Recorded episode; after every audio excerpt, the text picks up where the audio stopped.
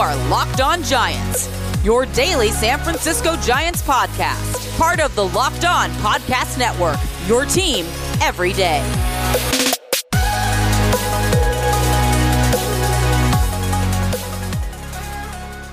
Hello and welcome to Locked On Giants Baseball, part of the Locked On Podcast Network, your team every day.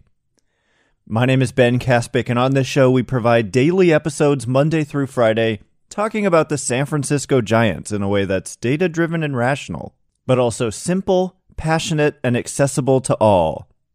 Today's episode is brought to you by Built Bar. Go to builtbar.com and use promo code LOCKED15 and you'll get 15% off your next order. I'm a former contributor for the baseball statistics and analysis websites Beyond the Box Score and Rotographs I've been podcasting about the Giants since 2015, and I'm a lifelong fan. So, coming up on today's show, we're going to continue our tradition on Mondays of talking about three things we learned over the weekend. And with opening day coming up later this week, a lot has gone on in the last few days as the Giants prepare to get started for the 2021 season. So, we learned the position player group there are no more surprises unless there's going to be a, an injured list thing. So we'll get into all of that.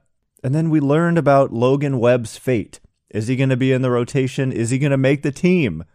When is he going to pitch if he's on the team? So all of that coming up later. Who won the Barney Nugent Award, which goes to the best first year player in spring training?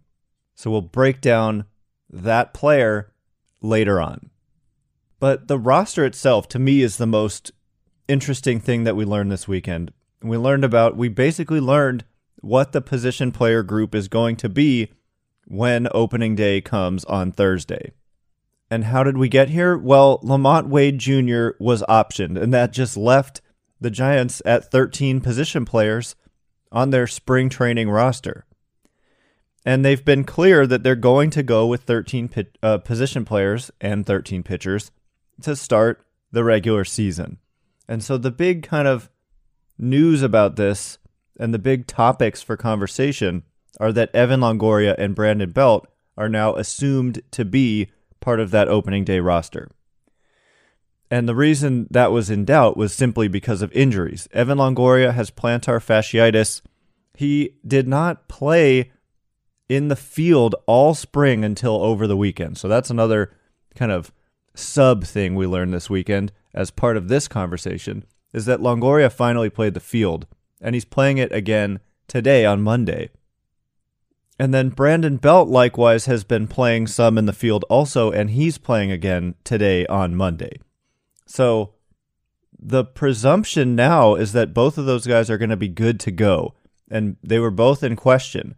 Brandon Belt, I should say, was coming back from heel surgery that he had you know, late last year. And then he also had COVID in January, and then he had mono heading into spring. So it was a crazy offseason for Belt, but he's getting healthy at just the right time or getting, you know, back and getting some reps. The thing is, it's not a lot of reps for Belt. So it remains to be seen how good his timing is going to be. And I have questions about is if he's going to be starting in any of these three games because the Mariners feature will feature those three left-handed starters in this series. So, why don't I just say what the position player group is going to be? There aren't going to be any surprises here. Curt Casali and Buster Posey are going to be your catchers. In the infield, Belt, Crawford, Flores, La Stella, Longoria, and Solano. That's six. And then in the outfield, Dickerson, Slater, Yastrzemski, Ruf, and Dubon. So I'm calling Ruf an outfielder, but he is, you know, he could play first, and Dubon is an outfielder, but he could play short. There is a question about Tommy La Stella. He he got hit in the knee with a pitch in Sunday's game against the A's. Looked very painful. He squared to bunt, so he, he was facing the pitcher, and the pitcher, of course, threw a cutter that just came in and nailed him on the kneecap. I think it was his left knee. So anyway, he it looked like it hurt him a lot, but he went to first base, stayed in the game, and you're breathing a sigh of relief. But then you know, on a ground ball later in the inning, he went and slid into second base, and then the camera shot just showed him like laying on the ground and kind of grabbing his leg. So that is scary. La Stella is a guy they can't really afford to lose. Like that would be a big blow. It would, you know, mean probably Jason Vosler would get an opportunity, but right out of the gates, I mean, he's your $18.75 million man. He was like the big addition they made on the offensive side. And I've said a thousand times that he fits this team so well. So to lose him, you know, is would be a big blow. And you don't know what you're going to get with Vosler, but you you know what you're going to get with La Stella, and it's quality production at the top of the lineup. So it remains to be seen, though. I'm something I'm definitely fascinated and excited to see once these games get underway. Is is Tommy La Stella going to be platooned? Is Brandon Belt going to be platooned? What about Brandon Crawford? So there are a lot of questions remaining that we'll figure out. That'll probably be on next week's Three Things We Learned This Weekend after that series in Seattle concludes. But anyway, we know that's the position player group. There are really no surprises. You know, unless somebody goes on the injured list, that's going to be the 13 guys in Seattle on Thursday. So, coming up next, we're going to talk about the fate of Logan Webb, which we have finally figured out. We know where he's going to go and when it's going to happen. But first, I want to tell you about betonline.ag. It's the fastest and easiest way to bet on all your sports action. Football might be over, but the NBA, college basketball, and the NHL are in full swing, and baseball gets underway this Thursday. BetOnline even covers awards, TV shows, and reality TV. They've got real time updated odds and props on almost anything you can imagine. BetOnline has you covered for all the news, scores, and odds. It's the best place to place your bets, and it's free to sign up. Lots of baseball action you can get in on at BetOnline. We'll be talking about it a lot as the season goes on. I feel like there's some opportunities there. So go and check out what they've got to offer. Head to their website or use your mobile device to sign up today and receive your 50% welcome bonus with your first deposit with the promo code locked on. Bet online, your online sportsbook experts. All right, so as I said, next I want to talk about Logan Webb.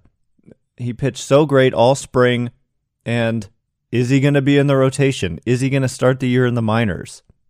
Get all the sports news you need in under 20 minutes with the Locked On Today podcast. Host Peter Bukowski updates you on the latest news in every major sport with the help of our local experts. Follow the Locked On Today podcast wherever you get podcasts. So Webb was basically the story of the spring for the Giants. He he pitched 11 in- innings. That's the thing with spring. Even if you're the story of the spring, we're talking about 11 innings, which is maybe two starts during the regular season.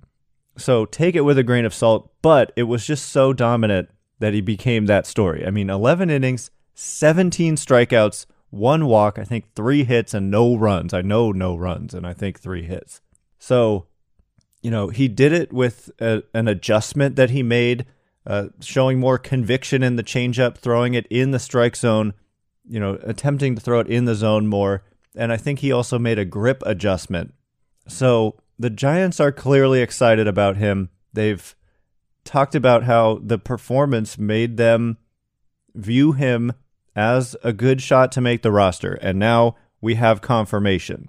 Logan Webb is going to be that number three starter to start the season. He is going to pitch on Saturday in Seattle ahead of Anthony DeSclafani in the rotation.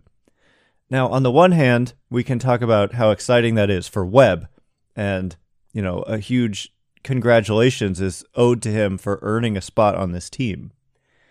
But on the other hand, I do have questions about is the reason they decided to have Webb go number three because they view Anthony DeSclafani actually as a better pitcher and they want him to face the Padres, which is a much tougher opponent.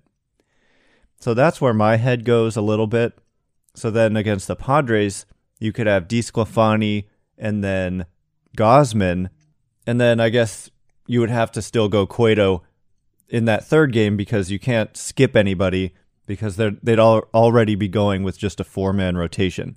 But they could go DeSclafani and then I guess I'm I'm tripping a little bit. They could go DeSclafani in the first game and then Sanchez or Wood if either is able to go in the second game and then Gausman in that third game. I think that might be an approach they want to take. And part of the reason, because I was wondering, why is Cueto going in that second game? Is he really their second best option?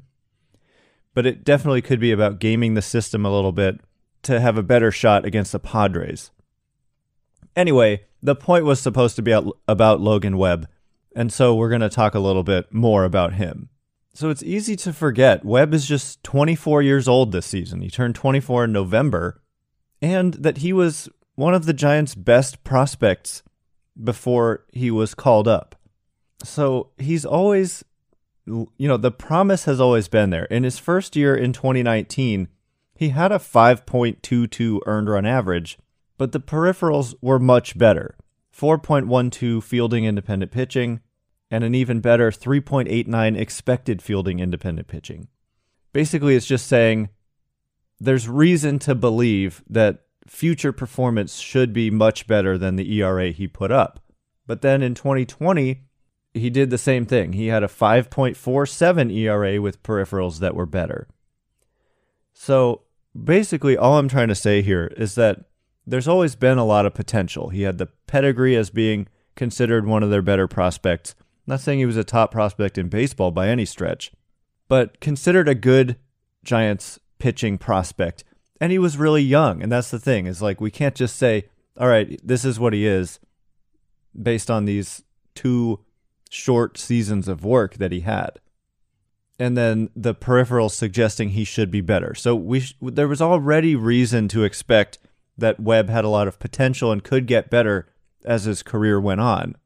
But then you add in what he's been able to do this spring and how it was a clear adjustment that he made and that he's been able to prove that he's made that adjustment over consistent outings. Today is is an outing for Webb so I'm going to be fascinated to see what transpires in this last start. Like, if he gets lit up, does that make anybody question the legitimacy of these 11 innings that he's thrown? That's the thing, It's like, we can get all excited about spring numbers, but then at the end of the day, it's spring training and it's 11 innings. And so I want to throw a little bit of cold water on the Logan Webb hype, but at the same time, I don't think you fluke your way into 17 strikeouts and 11 innings against just one walk. If you ever put up at any level a 17 to 1 strikeout to walk ratio, then that's going to open some eyes. And I talked about fielding independent pitching, expected fielding independent pitching. Those numbers are like based on strikeout and walk numbers and home runs, but Webb hasn't given up any home runs, 17 Ks, one walk the peripherals for Webb, I don't have I don't know spring training FIP and XFIP, but basically those numbers would be like confirming that he should have a zero ERA and saying this is legit. He's not just getting lucky and getting and allowing no runs. That's obvious, I'm sure, to a lot of you. If you if you're that dominant, it's like duh, you shouldn't be allowing many runs. But anyway, I'm I'm anxious to see his start today, and congratulations to this young man for earning a spot, the, the number three spot in what was a pretty crowded starting rotation mix. So, really excited about Webb this season. He's one of the most fascinating guys to watch as the season gets started. Coming up next, we're going to talk about Heliot Ramos and, and the fact that he won the Barney Nugent Award going to the best first year player in spring. We've been telling you about Built Bar the best tasting protein bar on the market for a while now. Built Bar is the amazing low calorie, low sugar, high protein, high fiber, amazing tasting protein bar with 100% chocolate on all bars. Now's the time to find out which Built Bar is the best. How are we going to do that? Well, it's Built Bar Madness. Today's matchup is caramel brownie versus coconut brownie chunk. Now, if you know me, you know that I'm voting caramel brownie. Coconut is not my thing. Built Bar is taunting me with these matchups. Caramel Brownie all the way. How are you voting? Let me know, and be sure to go to builtbar.com or follow them on Twitter to vote on today's matchup. Remember to use the promo code LOCKED15 to get 15% off your next order. That's LOCKED15 to get 15% off your next order at builtbar.com and check back to see who won today's matchup and who will become the best tasting protein bar. All right, as promised, I want I want to talk about Heliot Ramos winning this award. We're just going to kind of give a little perspective about what he's been able to do this spring and his future with the Giants. The Locked On MLB Division Preview Series continues on Locked On MLB today. Every episode from now until the 31st features in depth looks at each team in every division. It's all on the Locked On MLB podcast feed right now. Follow Locked On MLB on the radio.com app or wherever you get podcasts. So, yeah, the third thing that we learned this weekend was that Heliot Ramos won the Barney Nugent Award that the Giants hand, hand out every spring to the player who was most impressive in their first Major League spring training. So Ramos finished out the spring, or I guess there's one more opportunity today, but through Sunday, a 417 average, 432 on base, 750 slugging. So that is only one walk against nine strikeouts. So there are, you know, nobody's going to hit like this, and you do look into things like the strikeout to walk ratio. Granted, he's not drawing a lot of walks because all he's doing is hitting. He's getting on base 43% of the time and hitting for power when he gets his hits. Three home runs, three doubles. So he was the Giants' first round pick in 2017, went 19th overall, and he was coming out of high school. So Ramos is still just 21 years old, and he'll be 21 all season. The highest he reached in the minors was double A in 2019. So he's just another example of how he personally and the Giants as an organization were hurt by not having a minor league season last year. Because Ramos finished out 2019 in double A, so he would have started 2020 in probably double A, possibly triple A, but probably double A. And then he would have had a chance to get a full season there or in AAA. And then if he performed well, he was in line to probably make his major league debut, perhaps as a September call up. So instead, that year is wiped out, and now you basically have to do the same thing this year. So the Giants have said they're going to be conservative with their initial minor league placements. So for me, Ramos is going to probably go to double A, right? And for other guys, it's a little bit more of a question mark, but conservative with initial placements uh, in terms of what level they go to, but then aggressive with promotions. So if Ramos tears it up in double A, expect him to get that promotion to triple A and or the major leagues at some point. So he remains in line to possibly debut in the majors this year, but at the same time, I'm sure they want to give him that upper minors experience and just the de- the development that can happen when you're getting those consistent reps. Because if he comes up to the major league team, this is basically a full outfield right now. I mean, Yastrzemski, Slater, Dubon, Dickerson. It's basically a full outfield, but there's opportunity to give him a shot, and that's that's what the Giants have wanted to do. They want to maintain the flexibility to be able to give young players a real shot when they get called up. So there are questions about whether he can stick in center field, but that's probably the position that he would start at. They would try to let him stay in center field because, you know, if he can hit and play center field, that's extremely valuable. But anyway, they talk about how he still has some things to work on and there's still consistency that they want to see. But let me just say what Ramos said about winning this award. He said, It means a lot to me. They're my teammates, they're my staff. It's nice that they can see that, and they gave me that award. Yeah, I should mention this is voted on by players, coaches, and staff. So Gabe Kapler on Heliot Ramos said, quote, The sky is the limit. The talent is undeniable. This is more looking for it to be consistent and have it all come together. So I assume when he says this is more looking for it to be consistent, he's talking about him going to the minors, which I don't know. Nobody should have expected Heliot Ramos to make it to the major leagues. This is like a similar conversation to Joey Bart last year. People in spring last year and in the alternate or in spring training 2.0 after Posey opted out, wanted Bart right then and there, and many even journalists were writing that the Giants should call up Joey Bart right then and there. But as we saw, I mean, Joey Bart always tears it up in spring, but then at the major league level, that was not the case. So again, just throwing a little bit of cold water. We need to see those approach concerns ironed out. Like we want to see him lower his strikeout rate, be more selective, and then we want to see if he can continue to stick in center field. So there's more to look at as he goes to the minors, which unfortunately won't start for another month. So Ramos will be in minor league spring training for another month, and then he'll go to probably double A or triple A. But we will see him at some point. He is just one now of a number of Giants prospects who are really intriguing, and that's kind of the point. They want to stay competitive at the major league level and then have this consistent pipeline of talent coming through the minor league system. And Ramos, today's his day to get recognition, but he's just one of a number of guys coming up through this system and he happens to be one of the closest, he and Joey Bart, to the major league level. That is all the time we have for today.